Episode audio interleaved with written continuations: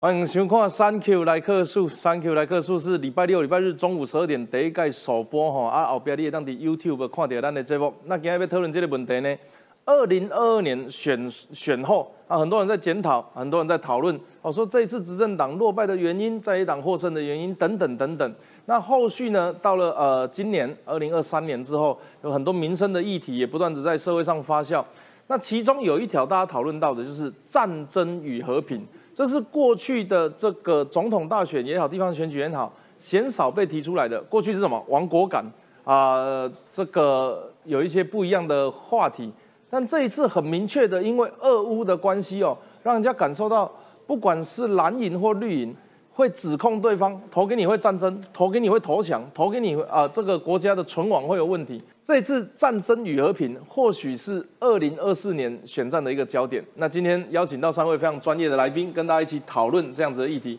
啊。首先是台北市议员侯汉廷，主持人好，各位好。呃，以及高雄市议员黄杰，Thank you 好，大家好。呃，以及柯文哲办公室发言人陈志涵，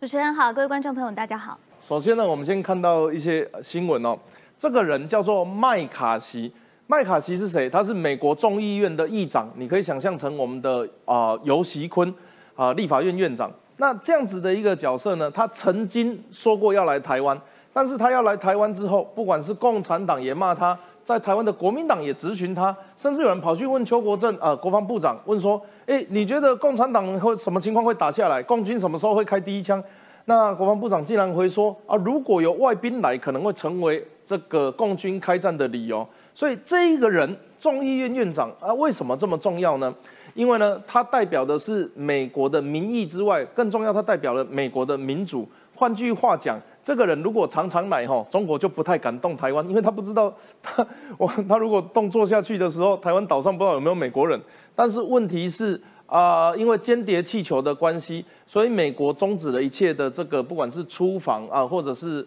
呃外交的行为。所以在与此同时呢，美美麦卡锡也被间接证实，他会延期，不确定时间，但是以后再来台湾。今天传出来的新消息是，那你不来，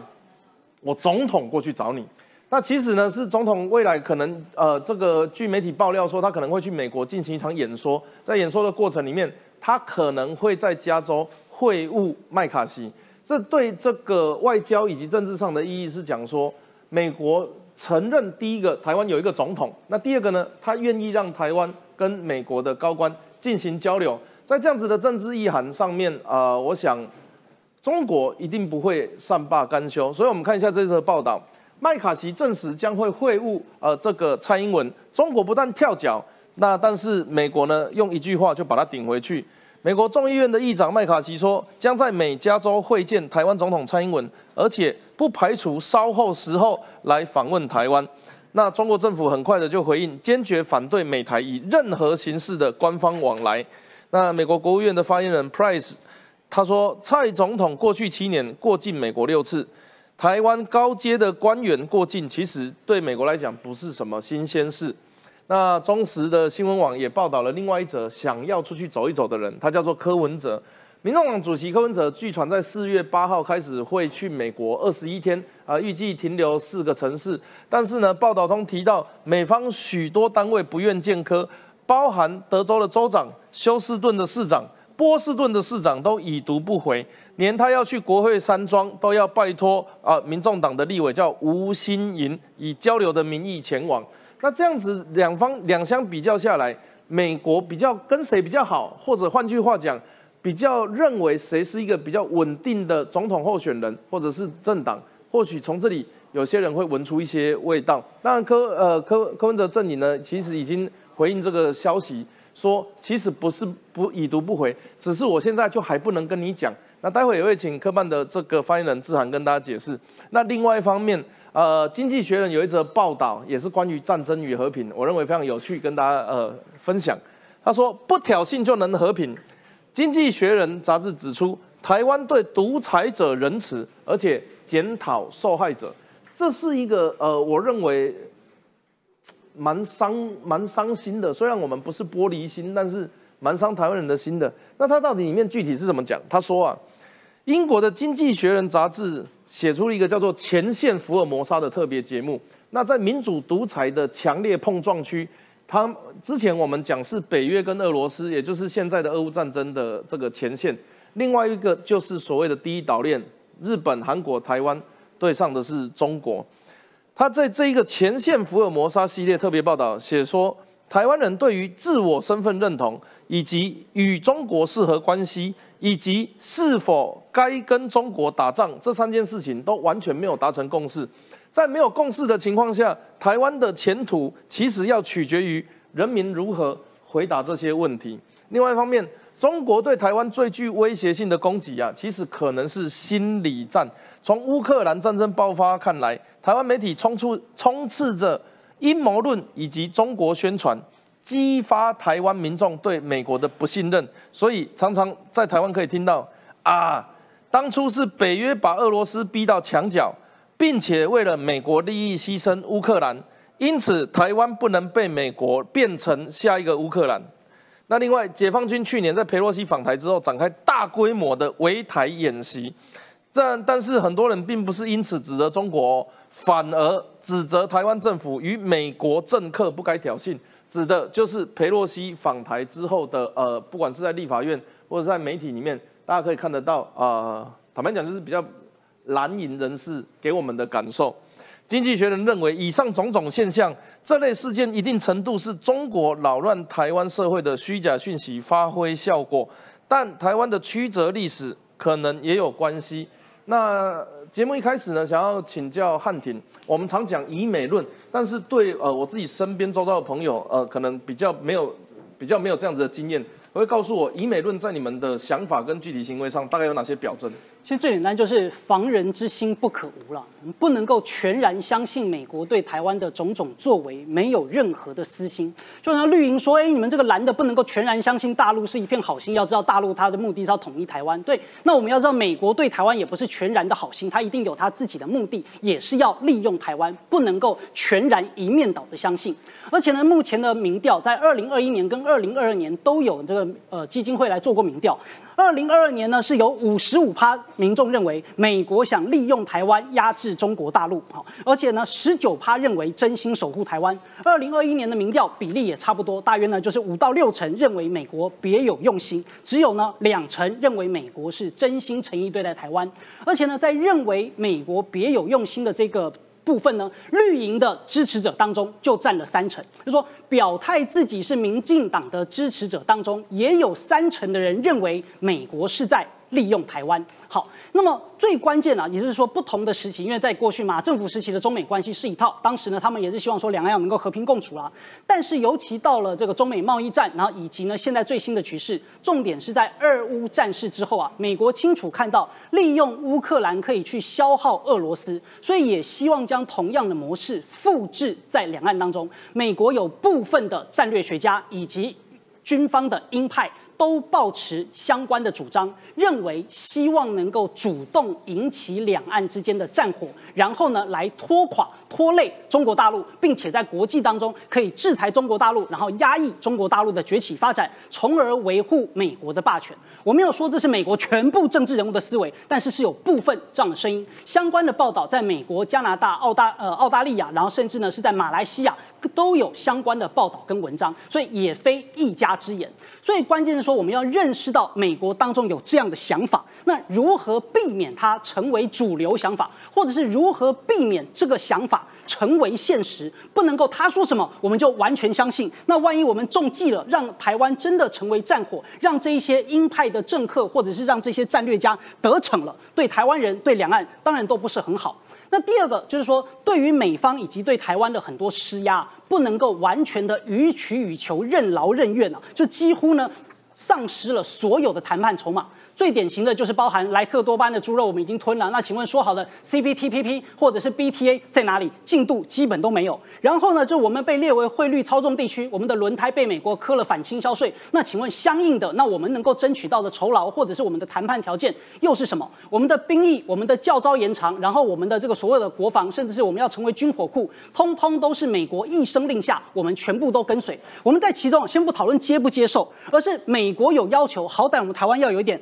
交换的空间吧，也要有一个你要求我做什么，我也可以要求美国做什么。然而时至今日，你看，就连美国都可以自己通过法案，说今年九月之后，美国要派官员入驻到台湾的行政跟立法机关里面来。哇，那这当然是把台湾当成准殖民地，台湾所有的内政几乎未来都可以交由美国来隔空的施压。所以当然在现况，我们要问最关键的就是说，现在。的的这这些交流，那到底对台湾实际上的经贸好处在哪里？尤其民进党上台，因为完全一面倒的偏信美国啊，那几乎对美国没有看到任何实际上的实惠跟好处，反而呢都只有被动的被施压，跟只有被动的这个接受。所以关键了，如果两岸真正发生战争，请问对美国是利大于弊，还是弊大于利？我们认为美国会认为有利，所以现在我们要避免美国的这种想法成为主流，并且应该要操之在己，尽量不要完全都不怀疑美国，应该要保持一份警戒的心情。我我跟焕婷交换一下了，我相信我们都是理性可以讲的，虽然意识形态不一样。刚刚提到几个 BTA，事实上是有进度啦。哦，那什么时候会发生？包括这次肖大使回来跟大家报告，我想我们再等一下，这种东西不是那么快而自然。那另外是莱克多巴胺的部分呢？我想公投也已经结束了。那事实上要吃的，要吃的他会自己去找了啊，不吃的我我想也不是那么容易买得到。好，那最后是事实上你说美国有没有让利这件事？呃，我不知道你知不知道，台湾农业的最大出口国其实现在已经是美国，不是中国了。那这跟中国禁令也没有关系，是单纯的台湾陆续的在冷链技术以及呃这个农业产销的部分符合国际的法令。所以我们开始前几天，呃，嘉义、高雄、台南，他们去日本卖水果。那去前两年，台湾的农业产品，尤其是大家知道，我们有一些在被中国呃制裁或是呃反反销售之后，其实我们都有试着从其他地方走出去啊。这个就做一些我看得到的东西的澄清。平的平衡。对对对对，好，自然想要特别请教一下。民众党他呃最近也要访美，所以我应该可以理解是美国除除了可能有些人觉得他是第一强国，有些人觉得不是啊。但是为什么选总统大家都好像一定要去美国？你觉得他访美跟着自己主体性的主主动意识是想要表达什么？其实访美如果说是一个必经的过程，很多人说去面试，我们是不太同意这样的说法。对对，因为这个面试听起来感觉就是好像是依附着人家，好像是必须要等美国老大哥点头，然后才能够去竞选我们所谓的民主体制啊，去竞选总统一样。那当但是呢，美国的确是台湾非常重要的盟友。也就是说，我们可以看到各方面的经贸往来，或者是各方面的这个实质的谈判，或者是呢，包含了美国贸易代表署，就是 USTR，他们就将这个台美二十一世纪贸易倡议也把它纳入谈判的一个焦点。那所以我们可以看得出来，其实在这个。台美关系越来越好的状况之下，还有美国是一个我们非常重要的盟友的状况之下，当然也希望呢，柯主席他当然希望能够到美国去拜访，让美国了解他是一个可信赖的，然后呢是一个稳定的政治人物，同时呢也去呃把台湾的立场来向美国的盟友们做一个说明。那想要特别在这个追加请教一下，柯主席他去美国，他有没有主主动要带什么议题，或者是这个预计要获得什么样的成果？其实我呃刚刚跟大家提到了，我们预计就是希望能够让美国的盟友更加了解台湾民众党还有柯文哲。所以其实我觉得在这报道里面呢，还有提到一个还蛮有趣的，说这个吴新颖委员呢，呃有求助于吴新颖委员办公室，然后说好像是这个访美受阻，很多的要角已读不回这样子的说法。那其实我觉得这恐怕是对 DC，呃也就是说在这个国会办公室长期以来的运作状况不了解，所以会有这样的注解。其实，在这个美国有很多的这个议员来到台湾的时候，都会到立法院来进行拜会。那我们也知道，美国是一个强国会的一个国家，所以呢，其实双方的议员交流来拜会是非常非常的正常的状况。那如果说呢，他们已经过来台湾的立法院进行过拜会，所以双方已经留下了这个管道接触的管道。我们要去美国的时候做一个回访，其实也是非常自然的。那么当然，柯文哲主席他现在是以民众党主席的身份到美国来进行交流拜会，他当然希望能够突出台湾民众党在这个台湾政坛关键的角色。不只是在选总统的部分，未来在立委席次的竞逐上，台湾民众党也会尽最大的可能，提出最可行、最务实的解决方案，来面对台湾国内还有国际上的外交困境等等的问题。所以呢，我们必须要去说服美国，或者是让美国更加了解台湾民众党的立场。这个是非常重要的事情。柯主席哈，我的我我这个很喜欢说人家贴他标签呐，那这也不算贴标签，就我我的观察哈，他对美国比较喜欢碎嘴啦。啊，什么叫做碎嘴？我讲几个例子哈。首先是柯妈妈，柯妈妈说哈，我吃素的，美国猪肉有一个味道我不喜欢，她要怎么去跟人家解释？另外呢，台湾要当美国的小弟，还要拿着扁钻往前走，扁钻还要自费，这也是柯主席自己讲的。他说蔡政府亲美，像强盗抢银行，没看到旁边的警察。后来人家就问他说啊，你是谁是警察，谁是银行，谁是强盗？啊，柯文哲就不回答。就是过去这，我想不只是台湾人的疑虑，包含美国人，他也会想要知道你要怎么呃说服这些事情，还是。哦，没有，我就是柯文哲，我就是这些话就是我讲的啊，你爱信不信随便你。其实我觉得把柯妈扯进来，真的有点扯太远了啦。哦，是关于莱猪要不要吃这件事情，大家知道他那个是政治发言啊，所以你也不用替他担心。大家各自自己有自己的判断嘛，要不要吃这件事情？那我们就是呃尊重个人发言。对，那但是呢，的确所谓的所谓这个轻中，好像。卖台等等的这样子的政治标签，的确是我们看到过去不管是民进党或者是绿营人士很喜欢给柯文哲贴的一个标签。为什么他在这个发言的部分好像很容易被做文章呢？其实我觉得某种程度上就是因为对方要给他们贴这样的标签，所以会不断的用这样子的议题来呃询问柯文哲。所以柯文哲的立场是什么？他很明显从头到尾就是要和平，还有台湾要自主。所以我们刚才也提到了，在自主的部分必须要非常。务实的，第一个我们要深化跟美日还有印太国家之间的一些政经的关系，来加强交流对话，还有呢，形塑所谓的战略伙伴之间的关系。那这个问题，这件事情呢，其实如果是绿营来谈的话，毫无疑义，不会有人说你有什么问题。那我们如果去谈到要跟这个中国进行所谓的有对等。还有这个平等的这个交流对话的话，就很容易被贴上一个标签，说你就是亲中，你就是卖台，你好像就是对美国不友善。那事实上，柯文哲是不是对美国不友善呢？他只是不希望有过分的倾斜的状况，因为其实大家都知道，在这个目前的国际关系之下，两岸关系其实是美中对抗之下，全球架构不是等距啊，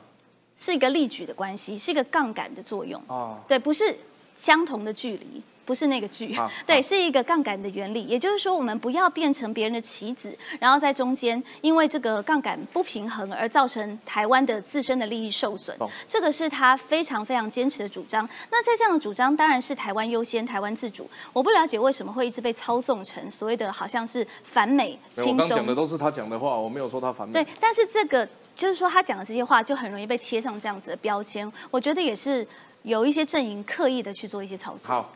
黄姐是第二届，嗯，对。汉庭也是第二第二届，哇，你们两个算同学，只是一南一北。对。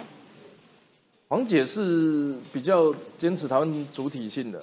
那对柯文哲的呃这个言论应该有相当的不一样的看法。嗯。那我想要特别问的是说，呃这几年台呃美国跟中国的关系极度的恶化，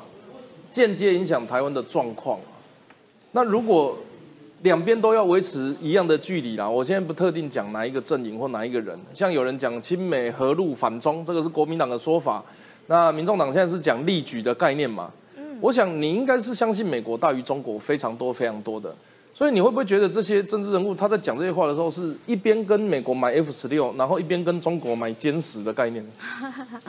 我觉得是这样子啦，就是不管怎么样，台湾人的共识一定是，就是我们在跟这些国家交流的时候，一定要是对台湾自身有利益的，然后是保护台湾的立场。所以我觉得在这样的立场之下，要跟美国或中国进一步的交流，到底哪边是对台湾是有？帮助的，这其实是蛮明显的，因为其实过去可以看到说，我们跟中国之间的互动很明显，就是一步一步，他们以商逼政，然后一直用温水煮青蛙，甚至是养套杀的方式在对待台湾，所以就是在跟我们跟中国的距离，当然会越来越疏远，甚至是很明显的、很清楚的知道，中国跟台湾一直是在不对等的情况下。所以那跟美国的关系呢？当然，我觉得最基本的是我们的政体是比较相似的，就是我们是非常民主的政体，然后也都对于民主跟一些自由的价值，在国际上是有共识的，所以才会国际上逐渐的组成所谓的民主大联盟，我们才会跟很多都是奉行民主价值的国家越来越靠近，这是非常自然而然的事情。那所以。所以所谓的呃强国等距这件事情，我是没有办法理解。就是我们到底要亲近一个集权的一个国家、一个政权，还是跟民主的国家进行更对等、更有基础的互信的基础之上的交流？我觉得这是可想而知的。那刚刚讲到这个以美论，因为其实呃，当然因为我自己出生，其实是我们家族也蛮蓝的，所以其实我平常在也有看到蛮多所谓的以美论的这类的言论。家庭群主。哈哈，没错，这就是一个最直接的一个渗透，或者是这种讯息认知作战在传达的一个一个通路啦。所以其实我平常也都会看到底他们在以美论在以什么。那其实他们其实从一开始的就会说，呃，就是美国希望上这呃在乌克兰战争之后，他们会说，呃，美国人希望把台湾变成下一个乌克兰。那当然，我觉得这件事情是。呃，这我相信不知道大家正常人怎么判断，就是一看到觉得说为什么要把台湾变成下一个乌克兰？那他们的领的论点是说，因为美国一直给台湾军售，他们不断的希望让台湾变成一个有可能战争的场域，所以才会卖这么多武器给台湾。那我觉得不知道大家知道这个因果关系，很明显是。不合理，而且没有办法去解释说为什么这个目的到底是为何？为什么目前美国对乌克兰的战争已经是非常头大的情况下，甚至是的全世界都为了俄乌战争在困扰的情况下，为什么他要突然开一个战场，然后鼓励台湾变成下一个乌克兰呢？我想这个大家一听到一定是打一个大问号。不管怎么样都不符合常理嘛。那甚至是我有听到说，呃，就是说，呃。前二月的时候，那个蔡正元，不知道大家记不记得这个钱立伟，他曾经对他讲了一个非常就是无中生有的，他说引述一个中评论的中评社的言论，那说美国有一个毁灭台湾计划，那这个言论他此言一出之后，谣言讲了一千次，好像就变成真理一样，这件事情就不断的在这些群组里面蔓延，甚至连我都有看到这样的讯息，那大家可以。想象就是这样的毁灭台湾的计划，一不断的在台湾蔓延，那最后获利的会是谁？那一定就是中共嘛，因为最希望削弱美国对台湾的影响力的会是哪一个国家？这可想而知。那大家我们可以理解说，在中美战争之间，台湾或许在一个非常敏感的位置，非常关键的位置。但是如果我们去呃，减弱台美国对台湾的影响力，是不是就进一步让中国得逞？这是非常明显的道理。哎，汉鼎，呃，我想是这样。到底有没有美国有没有毁台计划？或你刚刚讲的部分的鹰派将军啊计划让我们消灭？这个是你刚刚的发表。那不管怎么样，它都不是美国打台湾，也就是说，美国是否移台或台湾是否移美是虚，是部分。但是中国要灭台，像你刚刚上呃这个提到的是多数人，这个是实。中国要吃台湾嘛？哦，对中国大陆一直希望和平统一台湾。对，好，对。那我下一个问题是这样：如果他的所谓和平统一，或者是武力统一，或者这样，现在的两岸局势到了这种情况，我我看他们从来没有放弃过要用这个所谓武力动武的方式啊。那江启臣在咨询邱国正的时候讲到说，哎，你觉得第一集会有什么形式？那邱国正啊，国防部长他是回说，第一集有可能是外宾来访或总统出访。你的看法是什么？就你听到这些这个这个咨询过程，你的你的感想？我先客观来说，就是说我们对于中美关系或对两岸关系呢，有一个现在最基本双方阵营的很大的差异，就在于说呢，绿的当然认为最大的敌人是中国大陆，对吧？可是呢，我们认为说当前其实对台湾最具有危害可能性的，好，不见得是中国大陆，因为大陆一直强调的是要和平统一，他们非到关键时刻就非到台湾主动宣布独立，他们也不会出用武力，这是在大陆反分裂国家法的。所以大陆如果一直保持希望和平统一的状态之下，谁最有可能导致两岸战争呢？那我们认为很有可能是美国主动挑起跟主动引起的，就是刻意的拱火，不断制造这些所谓的外宾来访啦，或者是不断在其他方方面面挑衅中国大陆。这就我们说了，这些其实都有公开明文公告在我们前面所说的一些相关美国的杂志媒体。我先问一件一个问题啊，就我们在讨论国家安全的时候，其实这个是这个也有常跟大家聊天提到。那我对我们国家，我们国家安全有威胁，我们才会讨论国家安全嘛。那国家安全的威胁来源？你觉得不见得是中国大陆？中国大陆目前一直希望能够和平统一，但是呢，你看民进党上台之后，民进对啊，他不放弃，但他争取和平统一。不是，我们也要争取和平，这就是我们的共识。谁哪一个国家有对我们说过不放弃武力犯台？就是这是两岸复杂的问题。那那民进党有没有办法解决这个问题呢？没有啊。可是，在马政府执政时期，大陆就不会去讲这种话。那两岸都是和平沟通跟和平交流。我我的意思好，那那我再把它用词强戳一点，就真的把我们当成敌人的有哪些国家？把台湾人当成敌人没有？把民进党跟把台独当成敌人的是中国大陆的共产党以及很庞大的民意。那就好像民进党的支持者也是把中国大陆的很多共产党当成敌人啊。所以我们希望是我们不会危害他们的国家安全，但他们其实是有危害我们的国家安全。即便我们如果你们认为。台独是少数主义。就我们认为，中国大陆危害的是民进党的执政安全，没有危害到台湾或者没有危害到中华民国的国家安全。因为如果未来两岸的问题呢，是是由两岸或者依照中华民国的宪法去做解决的，马政府执政时期两岸和平就是最好的答案。那只有民进党上台的时候，我们才会觉得兵凶战危啊。所以有问题的，或者应该要内部要好好检讨的，当然是民进党政府。上一次要上一次要打起来，也是国民党执政啊。虽然是李登辉，那已经是九六年的那个时候，这当然不可同日而语了。再来一个，我就稍微补充一下，就刚才这个主持人，对对，刚刚这个主持人有提到说，呃，你看，像我一开始说，我们觉得美国对我们做了很多不好的这个事情，但我们在谈判上或好像没看到美国一些让利。那主持人提到说，我们的这个农产出口美国已经成为第一，成为第一了。但这个实际上是因为我们在去年的出口啊，整体农产的出口大幅衰退，所以美国的比例感。觉上就被放大了。农委会的副处长就直接讲说，为什么我们对大陆会衰退呢？并不是因为美国成长，就是因为大陆禁止了很多农产品，所以才大幅衰退了三成。而实际上，他打压民进党嘛，所以实际上并不是因为美国的关系。好，第二个，等一下再回复。所以第一个问题就是，并不是因为我们对美国出口增加，因为数据上显示，二零二二年出口美国相比二零二一年更衰退了，不是增加，是衰退了。所以呢，并不是因为说哇，美国主主动对台湾多采购了什么？所以，如果我们把这个资讯，就是所谓的出口美国当第一，当成是美国对台湾的善意，这就是一种误导，或者讲说这就是不小心被骗了。那所谓的以美就是我们不要那么容易就被美国骗，认为美国处处充满善意。好，所以呢，大陆禁止台湾的农产品出出口这部分，那就问为什么马政府时期没有？就这么简单。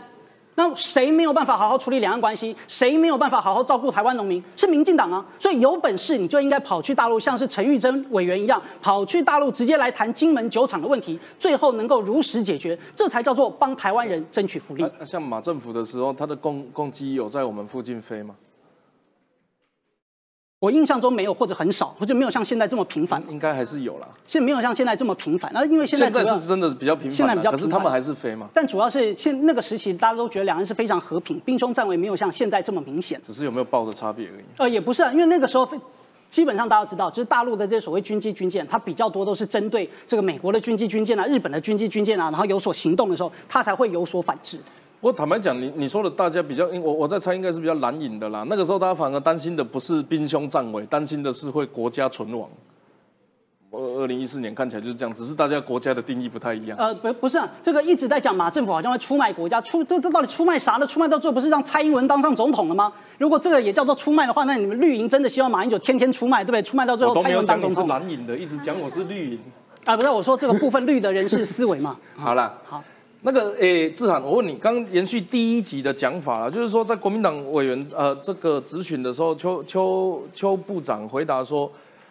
这个叫做中国一直在等待师出有名的理由，如果其他国家高层来访或国军跟外界交流频繁，那我想问你哦，如果真的第一不小心碰这个发生碰撞冲突了，就你们对美国的立场，他要帮到什么程度，或者是他们要做到什么程度，你才觉得是？呃可以接受的，在你们的两这个国际外交的角度上？所谓的国际外交这件事情，不管是不是要谈判或对话，其实不能够一厢情愿。对我们看到拜登总统在过去的几次的公开谈话当中，他不管是说台湾，他其实没有说台湾有事。美国有事，他没有讲到这么明确，但是他只要一提到说对他只要提到说他会来这个后援台湾、backup 台湾的时候，他的幕僚马上就会出来把他打脸，然后呢就会发一个郑重的声明，然后并且说呢，其实现在的台湾的跟台美的关系还是维持在台湾关系法的架构之内，在这个。公报当中，就是我们过去一直提到的这个一法三公报。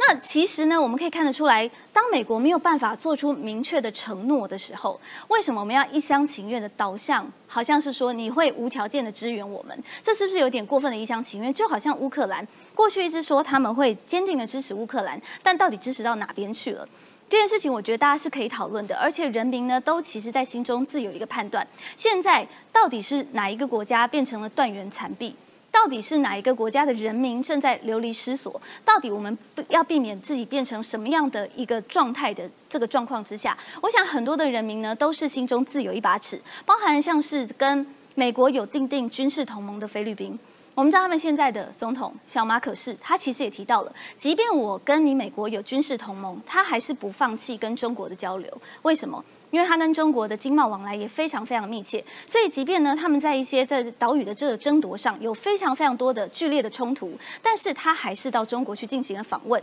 这是为什么？因为在国际贸易在谈判上头是非常复杂的，要怎么样去进行让利，怎么样去得到一个回旋的空间，而不是要把彼此逼到一个。最紧绷的一个边缘，还有一个回旋的空间，这件事情非常的重要。所以呢，当小马可是他说这样子的话，他说不要去挑衅中国的时候，你会说他是投降主义吗？不会，在他的国内的人认为说，他们也不希望台海的紧张局势影响到菲律宾的人民的安全。这就是我们所说的一个执政党，一个执政者，他必须第一优先考量的不是政党的利益，而是人民要如何在这块土地上头安居乐业。所以你说的很对，存亡之秋，这是一个存亡的问题。但是我们一定要到亡的时候吗？是不是已经到了那个时候？那到底是谁把台湾逼向战争的边缘？这件事情，我觉得是大家必须要充分去思考、充分来讨论的。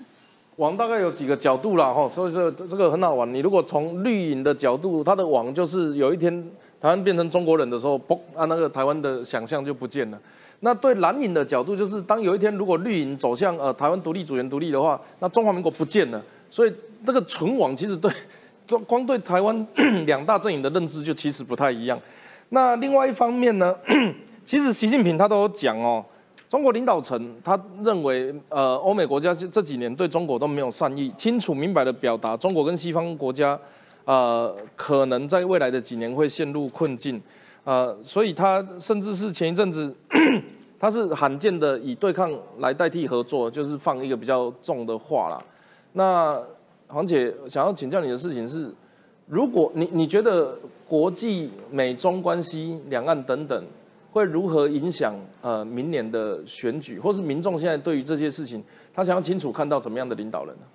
其实我觉得从上一次的总统大选可以看到，因为当时呃在中国内内部发生反送中嘛，香港的事情，再加上习近平一些比较激进的言论，就是不放弃武力犯台，甚至是认为说要歼灭台湾的台独势力等等。那这样的一个论呃激进的论述，其实就让台湾人更有警觉心。所以当时也有人说，民进党会呃顺利的执政，也有其。近平助攻的成分，那所以今年接下来的总统大选会不会又是这样的情况？我觉得其实习近平也很聪明，他也都知道说什么方式才可以让台湾人不要在第一时间反感，甚至是可以用更细腻的认知作战，然后用更细腻的方式去渗透台湾。这其实他都一步一步有在布局。那当然我们在呃要更谨慎的情况下，我觉得他也不会在这个时候贸然的出手，甚至是李克强我。觉得他在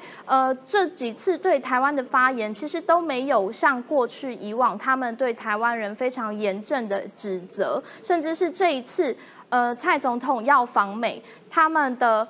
发言人其实对于这些。这一次只有说严正指射嘛，然后也觉得说，我觉得他们其实也都尽量的在保持那个距离，生怕说会不会呃这一次又激起台湾人的亡国感，然后让好像他们变成助攻民进党，让台湾人又更激呃积极的表达这样的民意。我觉得这是中国在想的事情。那对于台湾内部来说，当然我们台美关系越好，然后台湾人越越来越有国际上的能见度，都是这几年很明显的。外交的进展，那我觉得这都是台湾人的一个民意所在，所以明年的这个选举也都会因应着这今今年的，尤其是国际上的情势来做出一个表态。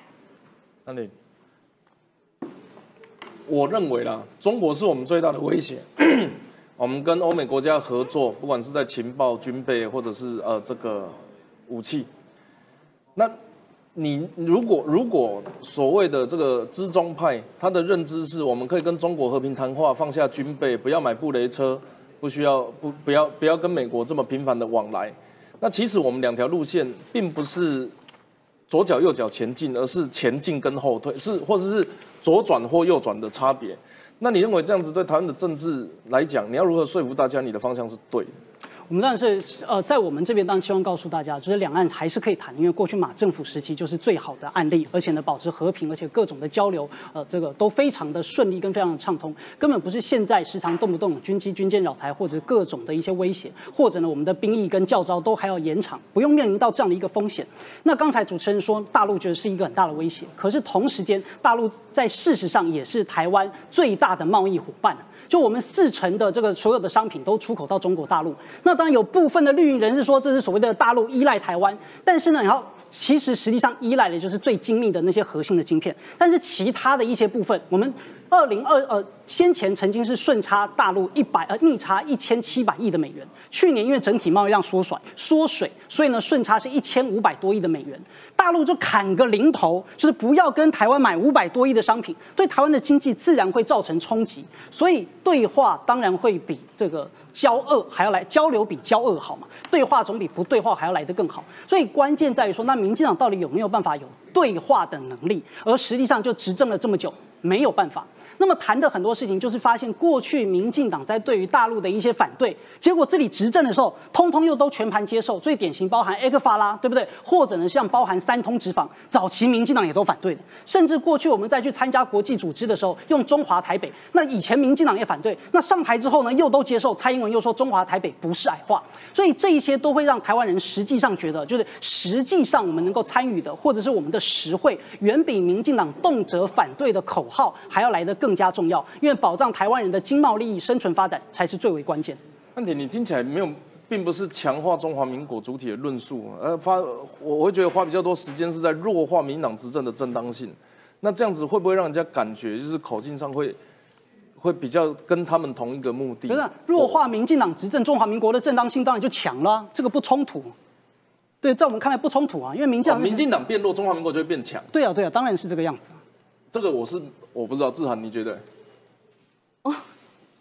这这个论述你有办法？应该是说我我蛮认同侯汉廷议员说的，民进党政府没有对话的能力，就是说。针对某些重要的议题来说，不管是在内部要寻求共识，要来对话讨论，或者是跟外部来做一个谈判，目前看起来，在蔡英文总统执政了这么多年下来，我们并没有看到明显的进展，反而是种种的退让。相较于他们在马总统在执政的期间，他们所不能够接受的事情，现在全盘的接受，包含过去不能够接受中华民国这样子的国号，一再的说要制宪，但是最后也只闻楼梯响。不闻人下来，所以这些东西都是自我的，不停的自己在这个打脸自己。那我蛮认同，就是说，如果没有这样子，跟你们真的不太一样啊。我民党什么时候说要制宪呢？我说过去的时候会讨论到制宪这样子的议题嘛，因为中华民国。你看到，我我们我们有一个问题是这样子，我们今天在讨论，其实我觉得争论很好玩，就是一般的节目大家要讨论出一个答案，比如说益智节目 A B C D 要选一个 D，嗯，但是在争论节目大家是发散的，就不希望有一个答案。就是你讲你的，我讲我的，可是这也不是坏事啊，只是说大家在引用就是所谓挑选敌人的时候是会有问题跟盲点的。刚刚上一节的节目我们在讨论那个中国制裁力，他说啊这个是少数意见，这个不是意见。可是你刚刚讲制宪在民进党也是少数意见呢。但过去民进党的确有在这方面的民进党的党纲从来没有制宪现现在完全都不再做这方面的甚至连修宪。甚至连修宪的部分都多次的碰壁，甚至连过过去蔡总统曾经我我没有要帮，我跟你讲，民进党很明确，我去我也会读民众党，我也会读其他政党他们的党纲。民进党的党纲就是两千三百万人决定台湾的未来，这句话你同不同意？我同意啊你同意那就没有修宪制宪问题。好那现在没有共识新党我我不确定新党怎么样，共产党是说台湾的未来由十四亿人决定，这个叫政治语言。那民众党有多少人决定？我目前是没有看到。两那那个东西就是2300万人政治语言决定。啊，两千三百万人决定对，那。那你跟你们跟民进党一样啊。哎，我们当然认为台湾的主体性要保留，台湾的自主性要捍卫，而且台湾的命运由台湾来决定。但是你不能够呃不面对对岸的潜在威胁，你不能够因为这样子就完全放弃了所谓的谈判还有和平跟对等尊严的可能。现在是没有对等尊严的，现在就是两岸完全封闭，是没有在交流的。那这件事情，我觉得是在两个天平上在做不同的议题的发散讨论，所以硬要把 A 接到 B，我觉得这件事情的讨论就会误解。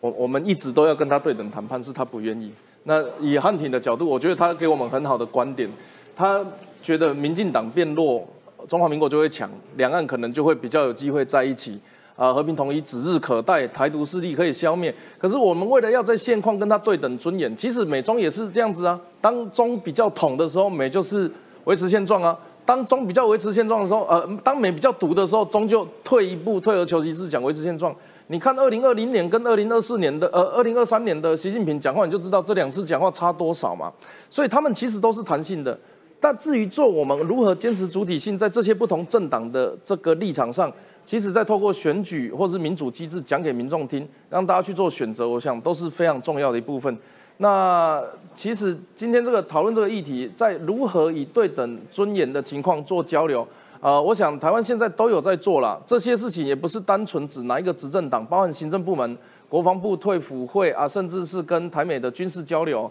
呃，印太的合作等等，其实我认为都有在做，没有在做。我还是始终认为，呃，如果有人能够主动放下对我们的威胁，那么打架都打架都不打了，讲话怎么会是很困难的事情？你但是你不能拿着刀架着架在我脖子上跟我讲话，你不能说因为我跟美国比较好，你就不跟我讲话，你不能说我对自己比较好，你就不跟我讲话。所以如何做一个呃，我我想每个人都用不同的方式，哎，给中华民国台湾有一个不同的想象跟未来。那今天非常开心，开心邀请到三位特别来宾，我们 Thank you 来客数，下次见，拜拜。